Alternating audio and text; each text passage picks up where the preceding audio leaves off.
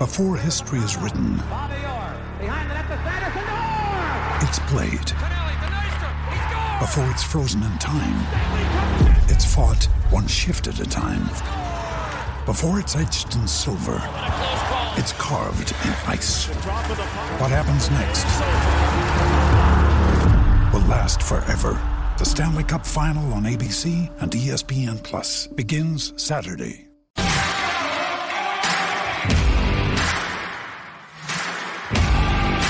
You're listening to Garibaldi Red, a Nottingham Forest podcast brought to you by Nottinghamshire Live.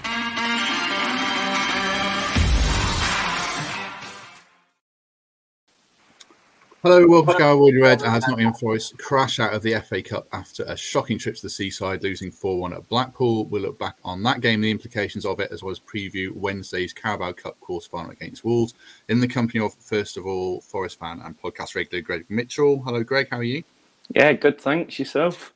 Uh, not too bad, not too bad. Interesting weekend. Uh, and second guess is the reason Forest lost to Blackpool because he's back on the podcast. Uh, David Jackson. Bit of context: David's other appearances this season were the four 0 defeat to Leicester, the five 0 defeat to Arsenal, and at least he saw a goal this one, the four one defeat to Blackpool. David, how, how guilty are you? Well, actually, I didn't even see the goal because I happened to look away at that point because somebody next to me started a conversation about the fact that uh, Blackpool had made four separate substitutions during that game uh, and actually had four stoppages in play. We're trying to look at it going, what's going on there? So I didn't even get to see the goal. Um, I, I should make a formal apology, I think, for having accepted this despite the um, obvious knowledge that that would mean Forest would go on and lose. Um, in my only defence, as has been proven on Twitter, Matt, I did actually reply to you and warn you that it would happen. You um, did. Only for you to, in a rather foolhardy fashion, say, let's go ahead anyway. And then they've, they've gone and conceded four goals at Blackpool. So I think we need to take collective responsibility, work on this together for a way forward. And in future, when you ask me, I will only say a provisional yes and only confirm once the game's out of the way. Uh, if we're talking about confirmation, I mean, without breaking the fourth wall, we we were waiting until ten fifty nine and fifty nine seconds for confirmation that you could do this. So it's been a That's stressful. true. It has been a stressful morning, yes. Yes, also a stressful morning. Yeah, um, uh, yeah. My, my daughter couldn't find her shoes this morning for school, and I lost my rag with her, and she went in her trainers, and then I found them in the most obvious place. So now I feel really bad about that. So I have to apologise to her later. But anyway, football. Um, I mean, the the reactions to Blackpool game seem to uh, Twitter's never the best place to uh, uh, gauge things, and I made a terrible mistake by engaging on Saturday on Twitter. But it ranged from absolute meltdown, some of these players should never play again, to you know, shake it off. It's just one of those things. I mean, how bad was it, David? What do you th- how do you feel people? We can't tell people how to react, but do you understand the reactions in both camps? Think when you've gone away to uh, a team at the bottom end of the championship and conceded four goals, you know, to the same opponents that you've gone and actually given them that scoreline the year before, you can understand the anger and the annoyance because, um, you know, Forest should have won that game, and and the team that Steve Cooper picked should have been good enough to win that game. There's no doubt, and they. From the start, I was confident. I was confident when they were, you know, creating chances. Emmanuel Dennis hit the bar, Sam Surridge down the inside right channel ordinarily would have scored. And at that point, I'm thinking, well, they'll just keep creating chances and eventually one or two will go in. Even when they went 1 0 down, even really when they went 2 0 down, because they were still having uh, having chances. Um, and I, I just always felt like they'd be in it. And I wonder whether that's where Steve Cooper's comment that there was too much entitlement in the Forest players. I think that's where it came from because I think probably I was thinking the same, and probably the three and a half thousand Forest fans on on our side of the ground were probably thinking the same. That it'll be okay, even though they're missing chances, they'll just keep creating, and the, the game's there for, for for them to win. Um, and they just maybe maybe that was it. Maybe it was a bit of an attitude thing on the day that that cost them. Certainly seems to be the implication from what what Steve Cooper was saying and and then they just defended really poorly. They gave the ball away far too much. Silly, silly errors again. You know, look at the first goal. It all starts because Emmanuel Dennis gives the ball away in his own half, and it ends with Lewis O'Brien heading the ball straight back into into the danger area for the, for them to score. It just silly, silly, silly mistakes, and, and you you just can't make mistakes like that. So I can understand the anger and the annoyance, um, but I the thing I'd say is um, Steve Cooper's anger after the game. I think sort of gives you confidence that um, that it, it will prove to be a one-off. What did you make of the game in the ground, Greg? Was it? I mean, I've only seen the highlights because I was working and had family over, so it's one of the games I haven't seen, which gives me a different perspective on the result and perhaps the wrong one in a sense, having not not been able to appreciate the anger that fans felt. How angry were you in the ground? Um, well, certainly around me there wasn't the anger. I, I didn't feel the, the, upset you'd feel if it was a league game or if you know. Uh, of course, it, it's a long way to go to see that you know dreadful performance because it was. Um, but it's soon going to be forgot about if the result happens on Wednesday. And I think you know, Steve Cooper always says next man up, and a lot of a lot of players had the chance to be the next man up on Saturday, and they didn't take it. So I imagine they're going to be a, a hell of a lot more frustrated and angry than we are, because as long as the next result goes okay, it's easily forgotten from a fan's point of view. Um, I just, I just felt like it wasn't a four-one game. It wasn't as one-sided as that. I think we did go in too confident. I didn't as a fan, I wasn't there nervous, thinking, "Oh God, like what if we lose this?" And yeah, I think we we might have there might have been a little sense of too big for our own boots, and it's kind of knocked us down a peg or two, which could be a good thing. Um, there was still some bright moments. You know, Scarpa looked good in his first ever start, uh, and he got valuable minutes, which you'd hope he'd take into Wednesday, and then even more so onto Saturday. So, no, I'm not. I, I I didn't walk away from that ga- ground absolutely gutted. I was I was annoyed, obviously, but that was by no way our starting eleven. Cooper probably appreciates now maybe that you know he gave them a little bit too much credit starting the players he did, and maybe now it's it's a chance to look at where else some of those players could go. But um, yeah, I wasn't too upset, and I'm certainly not. It's certainly not worried me more about going forwards because it was just completely different. It was a, a different starting eleven. It was a proper third round cup start, really, and there's certainly always going to be shocks in it. And unfortunately, we, we, we were one of them. Is the big takeaway then, David, about missed opportunities collectively, but also individually? We remember the Spurs game, the Carabao Cup, how you know Boly and Worrall stepped up and they've cemented their place, and there was an opportunity there for you know a Sam Surridge, a Neco Williams, and we'll come on to individuals. But there was an opportunity for players to put their hands up, and as Greg said, probably Scarpa's the only one. There's a, a few players who are going to re- be waking up with regret on Sunday morning, aren't there? Yeah, I think so. I mean, Sam, from Sam Surridge's point of view, you'd think if you you get given four opportunities to score in a game, ordinarily Sam Surridge is going to put two or three of those away. Um, but but he didn't. Um, ordinarily, Emmanuel Dennis will put at least one of those away, especially when he's put through brilliantly by Scarpa in the second half. You'd, you'd fully expect him to score one on one. So, yeah, they'll absolutely be waking up thinking, well, you know, they may well have been saying for weeks, you know, put me in the team, put me in the team. But then if you if you get in the team and you get given a chance like that and, and you, you miss them, then you've you've got no argument after that, have you? Um, until you maybe get another opportunity uh, to, to try and prove yourself again. I, I, I, thought Scarpa was really good. I thought it was really interesting to see him in that kind of environment. To say, okay, here's your introduction into English football. January, Blackpool away.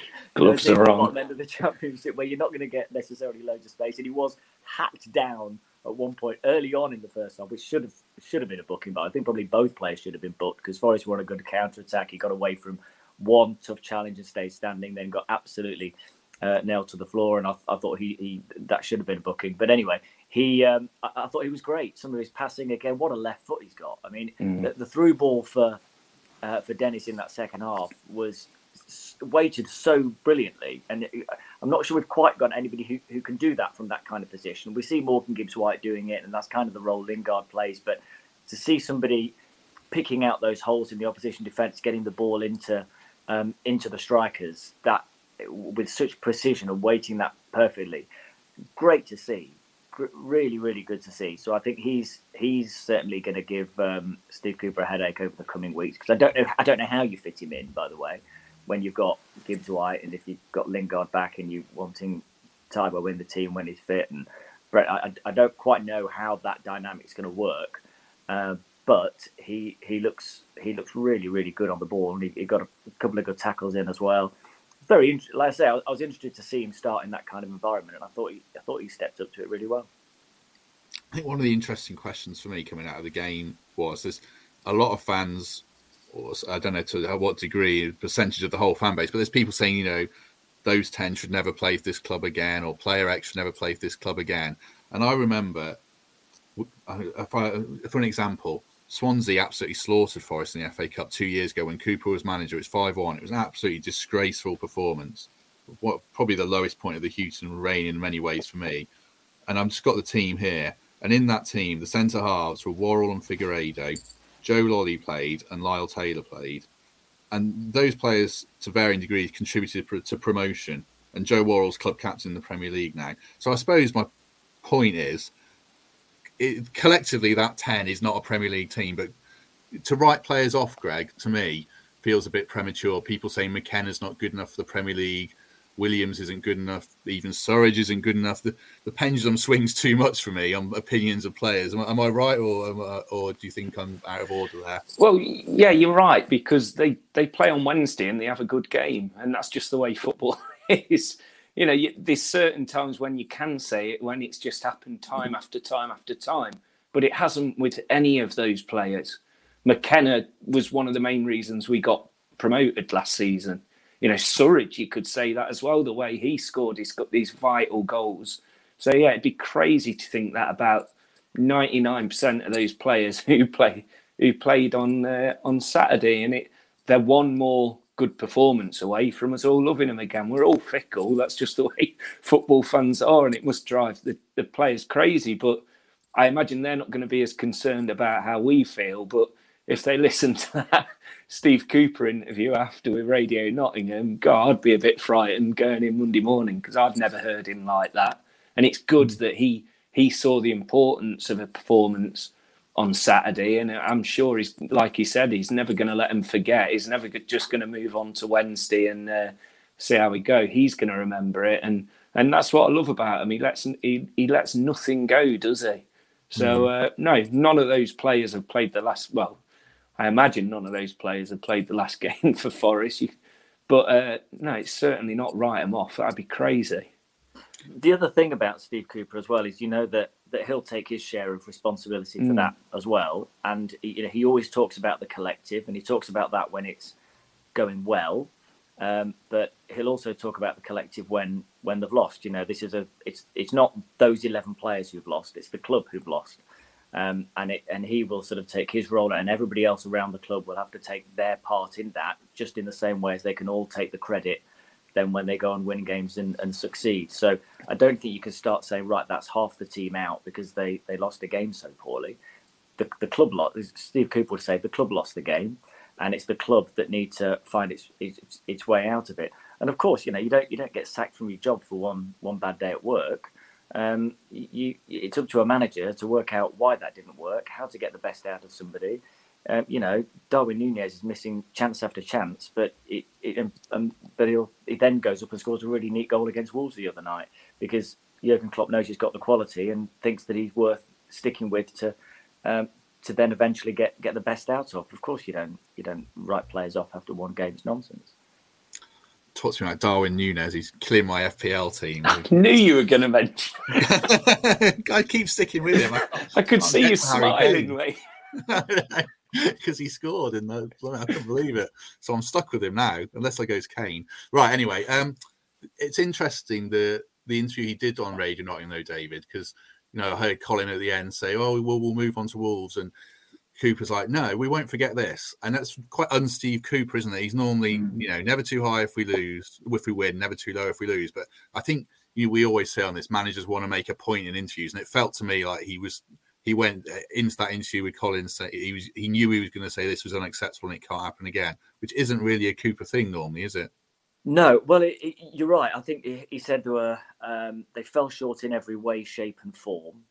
Um, and you're right. The fact that he said that we, we won't forget it. I think I think it's interesting. I think it, it's probably quite a good one for him to use because the, the, there's been a lot of encouragement over several weeks with lots of games, and as soon as you you get an inkling there that there might be something psychologically where the players have gone in with a wrong attitude, he's absolutely got to kick that out immediately. Cannot just go, well, we'll just write that off because you it, he, that's the one thing he will absolutely not tolerate.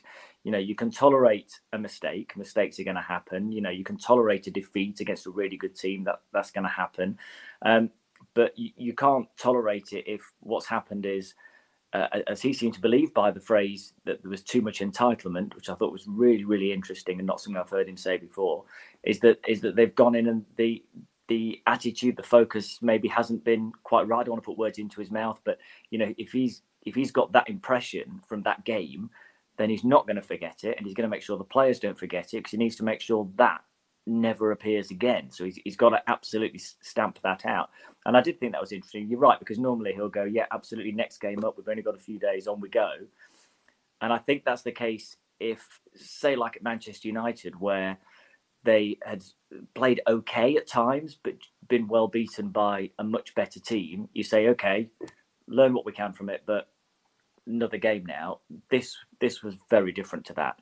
Um, and I think it also showed that although he made 11 changes, he cared about that game. He cared about that result.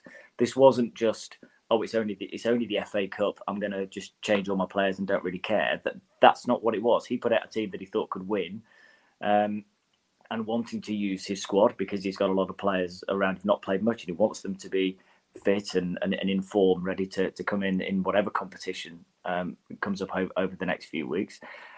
And it's not worked. So he is um, rightly and understandably wanting to absolutely eliminate any any of that attitude because that that goes against everything Steve Cooper stands for. Uh, there's a couple of people in the comments asking about Dane Murphy. We'll we'll come on to that later on, but um, yeah, we will address that. No problem. Um, just looking at the game, then, Greg. A few individual mistakes lead us on to conversations about said individuals, and the first goal, as David says, Dennis is at fault, and we'll come on to him. But O'Brien, it's a really poor header. He's an interesting case, isn't he? Because at the start of the season, he looked really good. Then he fell out of favour. Then he got ill, and I think perhaps we're underestimating to the extent that affects him because he's come back and he's, he's not looked the same player, has he? No, and I think um, he.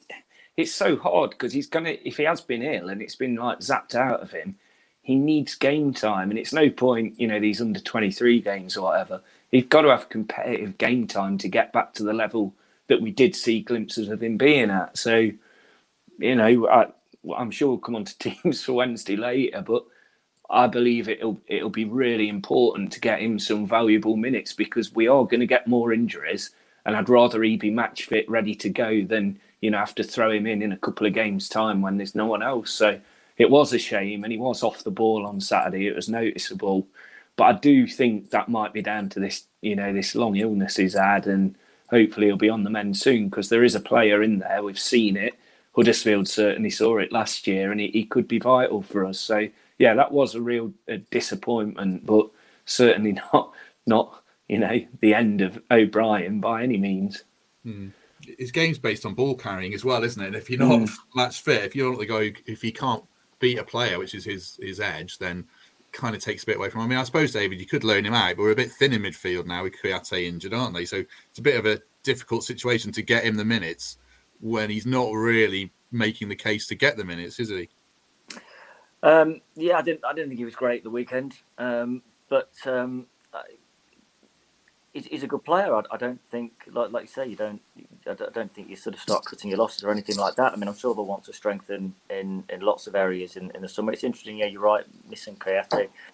I, I, I really thought Saturday was an, another sign of, of how important Ryan Yates is, because you know he, he just drives so much and is central to so much of, of what Forest do that as soon as you take him out the team, he, he, you you'd really notice the energy that he gives, how and how much he how much he drives that side, and and how important he's become over the years to that to that team. No matter what division you're in, no matter what the manager is, um, he just goes uh, uh every time for me. And I, you know, I know that he's one of those players, isn't he? Who kind of divides opinion at times. But I, I thought that weekend showed perfectly that you need him in, in your midfield. When we get onto the Wolves thing, I think that'll be the first thing that happens. I'd, I'd be amazed if Ryan Yates didn't start on Wednesday night because I, I just think I just think you need him. Um, what was Billy Fewster like, Greg? Because he came into he wasn't predicted to come into the team. It was his debut. Mm. good young talent uh, um, who, who, sounds like he could have a decent career. What did you make of him? When his uh, when his name was read out, my friend, I said, "Oh, you mean Freuler?"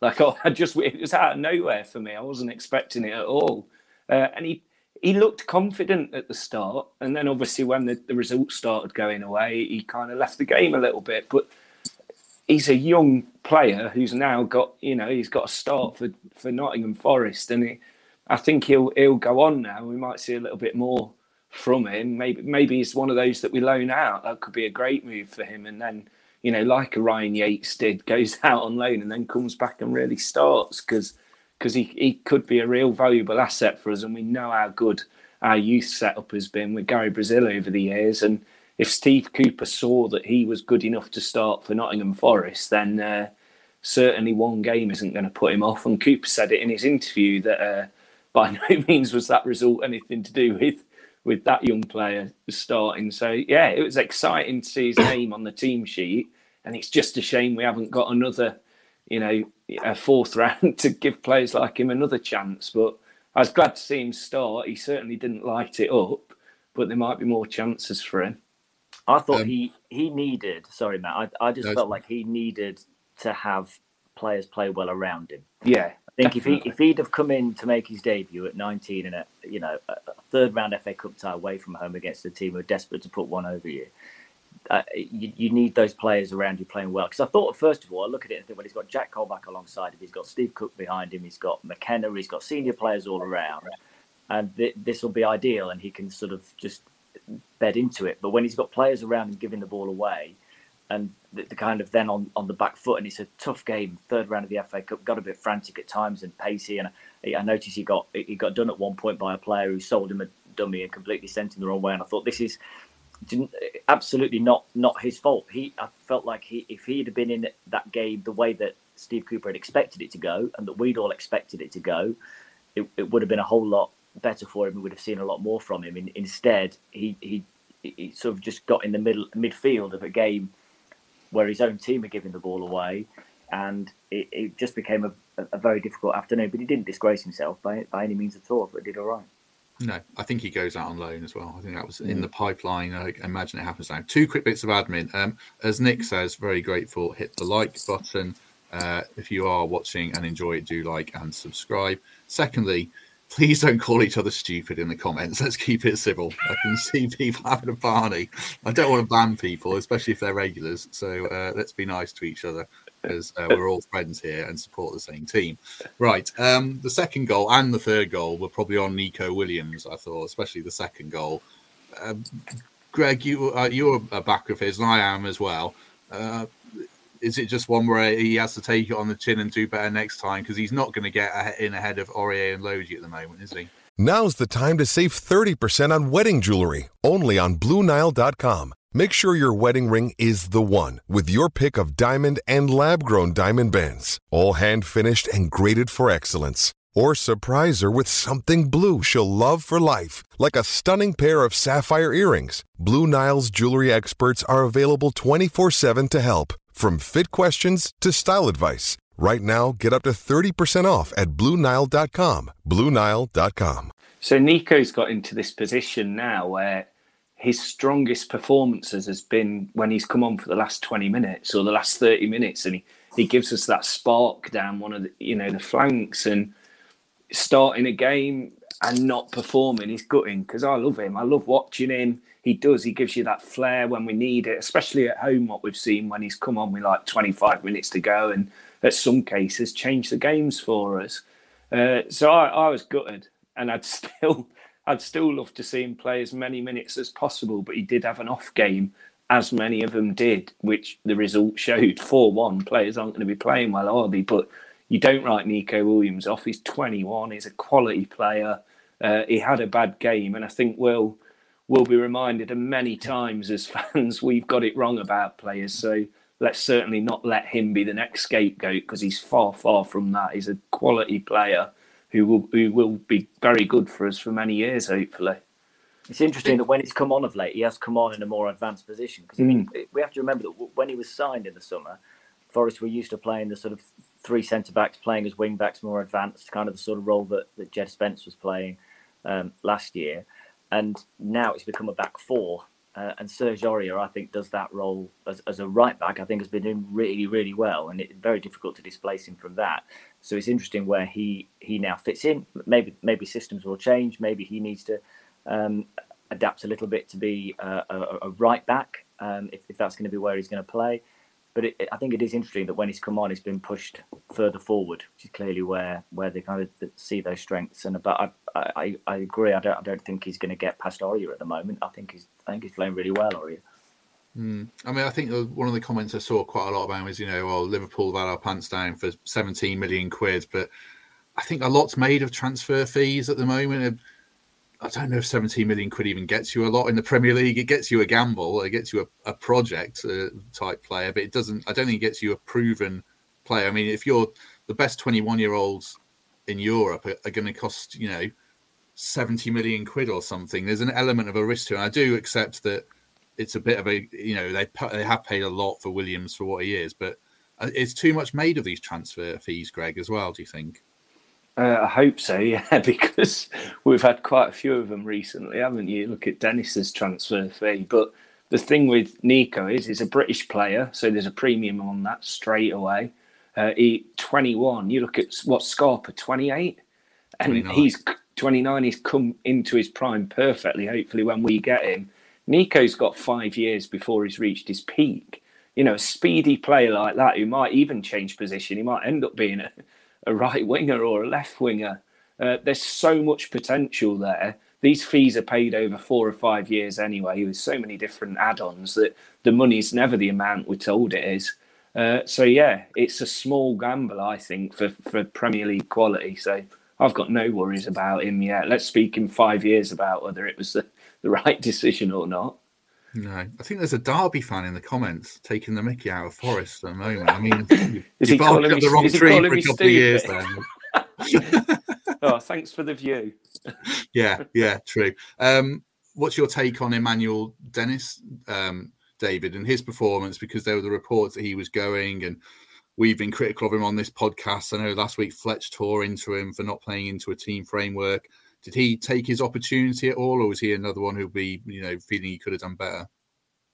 Uh, I thought he was perhaps trying a bit too hard at times. Um, there were moments when he'd kind of take a player on and then go back and try and take them on again. And um, I, I, thought he did did really well to engineer the opportunity for the shot in the first half, which he clipped round Was unlucky when it um, bounced back off the bar. Should have scored in the second half, um, no doubt about it. Put through, got to score.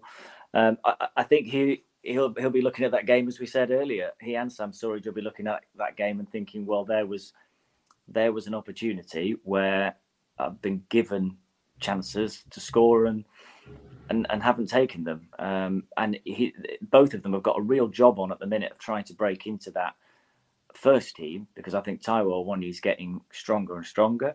Um, Morgan Gibbs White just continues to show his quality. When Jesse Lingard's back, I think his form had really picked up at the end of that first chunk of matches, and I think hopefully we'll will continue to improve through the second half of the season.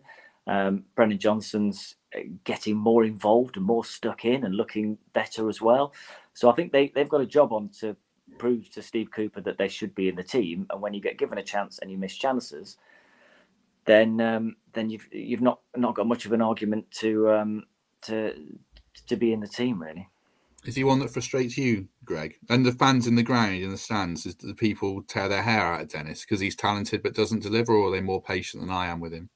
Well, that that's one on money, isn't it? Again, you know, the, the transfer fee was an exciting amount for us, something that we'd never seen as as fans at this modern club. But um, him and Taiwo went into the season kind of level pegging. Who's going to be the the guy that pushes on? And at the minute, it's certainly Taiwo, isn't it? I mean, this talk of Dennis um, was the, the transfer rumour swapping him for that other Watford player, and you think, yeah, that could yeah. that could be a great move. I know you can't look into social media too much, but Dennis is at home watching the Watford game, saying how great they're playing, and you think, oh, maybe maybe it would be a good move for all involved because not every transfer is going to work, especially when you make 22, 23 of them. So if we can get something back, or if he can get some valuable game time and we get a decent replacement, personally, I think he's the one player in this squad at the minute that that I'd like to see that happen. As soon as the Watford uh, rumour came out, I thought that makes sense for everyone. Uh, so yeah, it hasn't worked for him so far. There's nothing saying that it won't in the future, but at the minute, with Taiwo pushing on, Jono becoming the player we hoped he would with his incredible pace and you know his eye for a good ball, uh, I do think it might be a good thing for him and us in January to see what, what other options there are. Mm-hmm. Let's talk about Wolves then. Um, is it straight back to the Premier League 11 that beat Southampton, David? Or maybe, I know there's doubts over Awoniyi and, uh, and Gibbs White, but if it, if everyone's fit, do you play that 11 again? Um, I don't know, really. I don't know whether you just change the whole lot. I, I, I don't think I don't think there's any particular need to. I think if you're wanting to get game time to players like uh, McKenna um, and O'Brien and whoever else, then I think you can. I, I, think you need to make certain changes. I think, the, like I said, I, I, think you need Ryan Yates in there in midfield. I'd put him in there absolutely. Um, I, I, don't know. I don't. Don't you can you can kind of see it either way, and I, I'm I'm sorry to be very BBC, sitting on the fence and putting both sides of the view mm-hmm. forward. I'm not quite sure what I'd do. I asked Colin Fray and Steve Sutton after the game. I said, "What what would you do for Wolves on on, on Wednesday?" And they both just stood silent and went, "Oh, okay. I don't think any of us quite know what what we do in that in that situation. I think he'll probably make some changes, but not." Not back to the entire Premier League eleven. It's a big game, of course, as well. I mean, it's a quarter final. Um, he had a strong team for the Blackburn game, but I think that was more because it was the first one back after the break, and he wanted to use it as a bit of a, a sort of warm up for the uh, for the league games against Man United and Chelsea. Um, so I, I don't imagine it'll be all of the Premier League eleven again to call it that over the last week. I, I think you probably just bring back a number of them and then um, give those other ones another another chance to, to sort of prove themselves really. Mm. I think I'd go for it because you look at Wolves; they're absolutely racked with injuries, and it feels like an opportunity to get to a semi-final. I'm trying to think. I mean, I suppose Greg. Well, actually, what would you do, Greg? We'll come on to a couple of specifics. Would you like to see them go all out, or or a kind of a hybrid team? What would you be looking for? I felt like I got a, a telling off a few weeks ago, so I always make sure I've got a team ready to go. Oh, okay. Well, let's hear your team then. I think Hennessy will start in goal, but I wouldn't be disappointed at all if Henderson starts, and I'd completely get it. I'd have the Premier League back four Aurier, Worrall, Boly, and Lodi. Uh, Yates has to start just because, like, how influential he is. Uh, Mangala, Freuler, and then I'd have O'Brien purely because what we were saying, he needs the time. I think it's he's going to be critical for us at some stage this season, and we've got to give him the time to get fit again with Morgan Gibbs White only just coming back and playing two weeks before we all expected, I think you still rest Gibbs White for this uh, and then have Scarpa and Jono. Uh, Scarpa, I wanted to say about Scarpa after the Southampton game because I went down. It, it was the most exciting six touches I think I've ever seen because we were all hoping that he was going to be like that. But what I absolutely loved, he seemed to have that like and I, I know I'm just going to completely like go too far here, but he seemed to have that raw brilliance where he didn't really. It looked like he didn't really know where he should be on the pitch. I think Yates had to grab his shoulders at one time and kind of move him into position. But when he got the ball, he just suddenly was able to do something. So Scarpa game time is absolutely critical at the minute. I'm so excited about him. I feel like he has to start on Wednesday. And if he plays well, what a position to be in for Saturday against Leicester because you, you couldn't really drop him then. And a Gibbs White or a John who's then sat on the bench ready to come on and do some serious damage. Hmm. I agree with you about Southampton with, with Scarpa. It took him about 10 minutes to get a touch of the ball. We're all we're all waiting for him to get this first touch. He's like, he's still not touched it. And it was, I remember him looking around a bit at times, clearly just like, well, well, the pace of the game is just not not maybe what he was expecting. Just, but then when he did, and he laid that pass down the in, inside channel for um, for Renan Lodi to run onto at the byline, again weighted brilliantly. Then he sprays a 40 yard pass from left to right over to Neco Williams, and such confidence on the ball, such a great left foot. And I absolutely agree with you. He's he's got to be in on, on Wednesday night, I'm sure, to get to get more game time. Um, I, I wonder about Gibbs White, former club. You know, chance to mm. chance to play against him. Does that does that play in your in your mind a little bit? to, to chuck him in. I don't know. Um, but yeah, Scarpa, uh, absolutely, absolutely, get him in and give him that first experience of playing in front of a full house at Forest. Oh yeah, of course, yeah. Mm. Yeah, it is a bit of a tricky one because the Leicester game is not. It's on the Saturday at three. If it was on the Sunday, it makes it easier to go big because the Leicester game's a bigger game for me still. Mm. But it's it's an opportunity to get to a semi final still. And as you say, Gibbs White's going to be desperate to play. I don't think Wolves fans liked him. I maybe he didn't no, like Wolves fans. Yeah, so he mm. might want to give a bit back to them. I suppose the big question is: Awoniyi I don't think is going to be fit. He walks no. off that pitch of Southampton looking like a player who's not going to be fit. So would it have to be Scarpa, Gibbs White, Johnson for you, David, or because Surridge is such an interesting uh, one. Is Surridge just gone from being the best finisher at the club to the player who can't hit a barn door in the space of three days? I mean, I, I, I would back him still. It's a difficult one. Do you put Surridge in? Yeah, I don't. I, I, I feel like if you put Surridge in, he'll probably score. Yeah. Um, uh, because it, it, doesn't it just doesn't miss that many chances normally, and you know sometimes the player just needs a bit of backing, don't they? Um, so maybe you think of that. Um, you know, if he's if he's in there given opportunities at home, maybe you'll get goals. You know, it, it, it's big. I think. I think I might be tempted to play Gibbs White. He's playing so well mm, at the moment. Fitness, isn't um, it? You just don't want to and, run him into the ground. Yeah. And have you're right. I know. I, I know what you're saying. Um, and you're right. The Leicester game, of course, is is bigger. But I, I think I'd like to see um, yeah, Johnson and Surridge running on to get chances. Well, people won't like it if I say play Surridge again, will they? But he missed a chance at the weekend. I just think if you play him, he'll score. I think yeah. um, as well, Wolves away was one of the big missed opportunities this mm. season.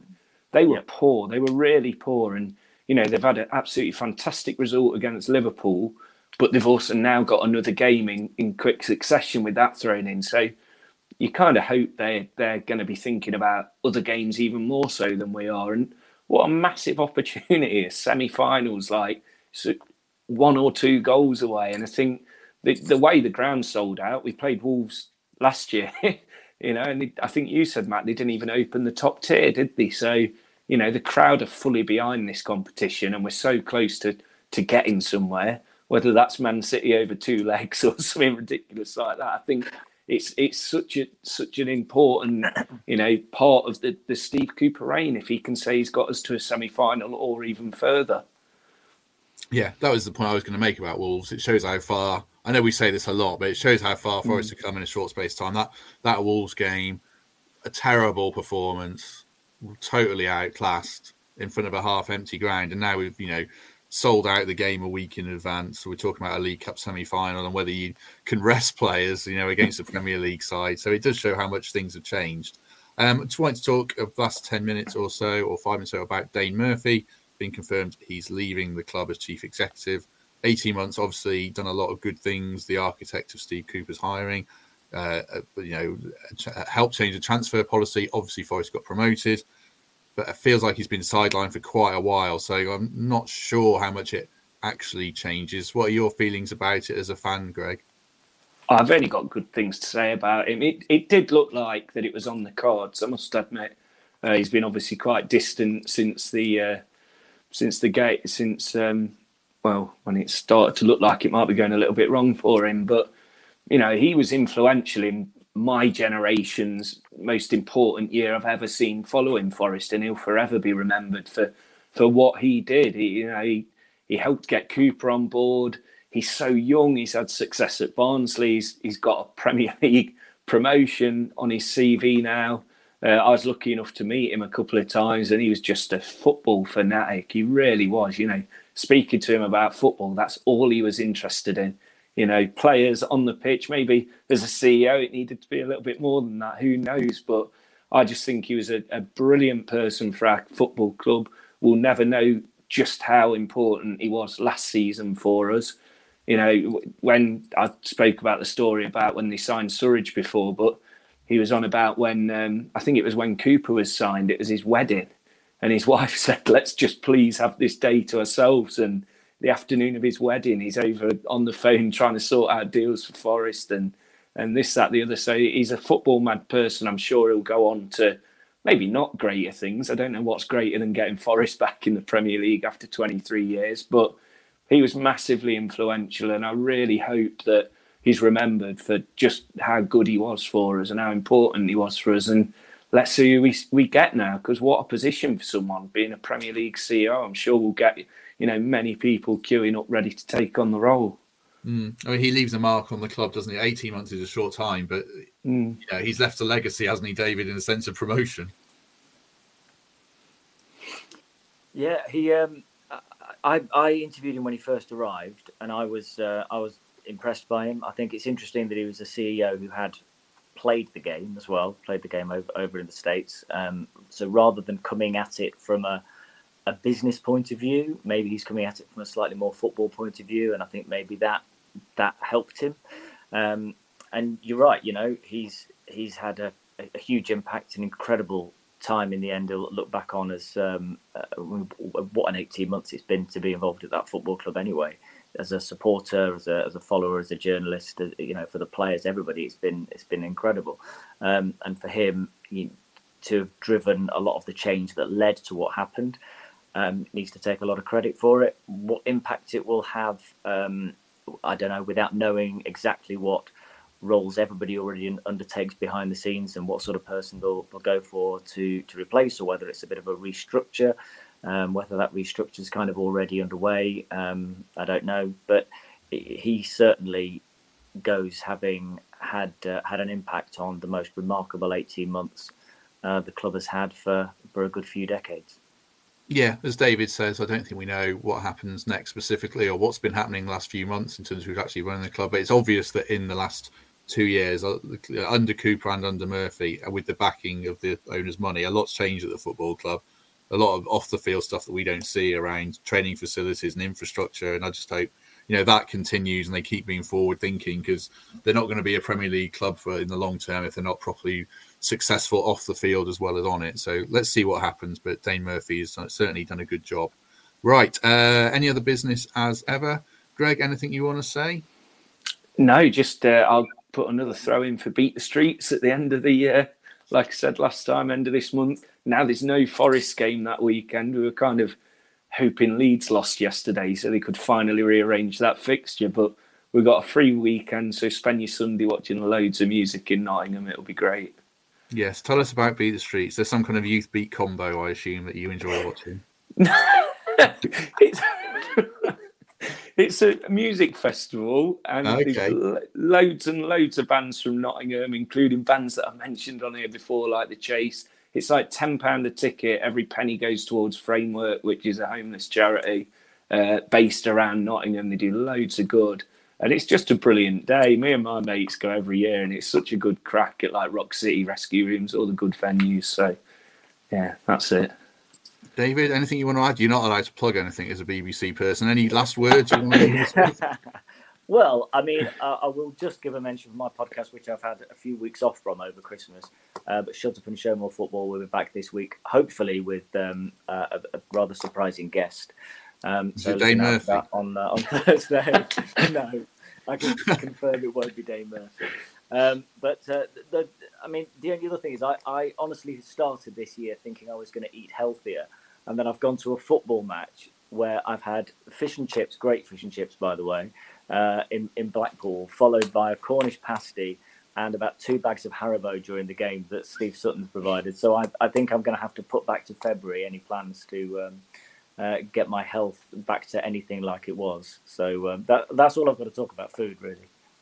I'm eating quite healthy. I'm doing all right. I didn't have any birthday cake at the weekend. My brother-in-law came over, so I'm doing quite well. Um, your podcast is just to, give you a chance to plug it since you've come on ours. Is it a weekly one or is it a bit more informal? It, it's it's well, it, it, was more informal. Now it's changed, so now yeah. it's a bit more formal. So now we'll have it out every Thursday. It's called "Shut Up and Show More Football," which is um, a Cloughie quote from an argument he had with the BBC uh, with John Motson. Uh, so it's it's a weekly podcast. Sometimes we'll have guests on. Sometimes it'll be me and Colin just sort of uh, discussing what uh, what's been what's been going on at the club. Um, and yeah, we've had a few weeks off over uh, over Christmas. Well, a few weeks off from the podcast. It's been about the busiest time I've ever known because I've been presenting programs at Forest, Mansfield, Notts, and everything else. So Christmas has always been busy, but so no time for the podcast. But it's um, it, it's back this week, so yeah, it's on BBC Sounds. We always push it out across our social media as well. So yeah, you'll see the next one out on Thursday or Friday this week.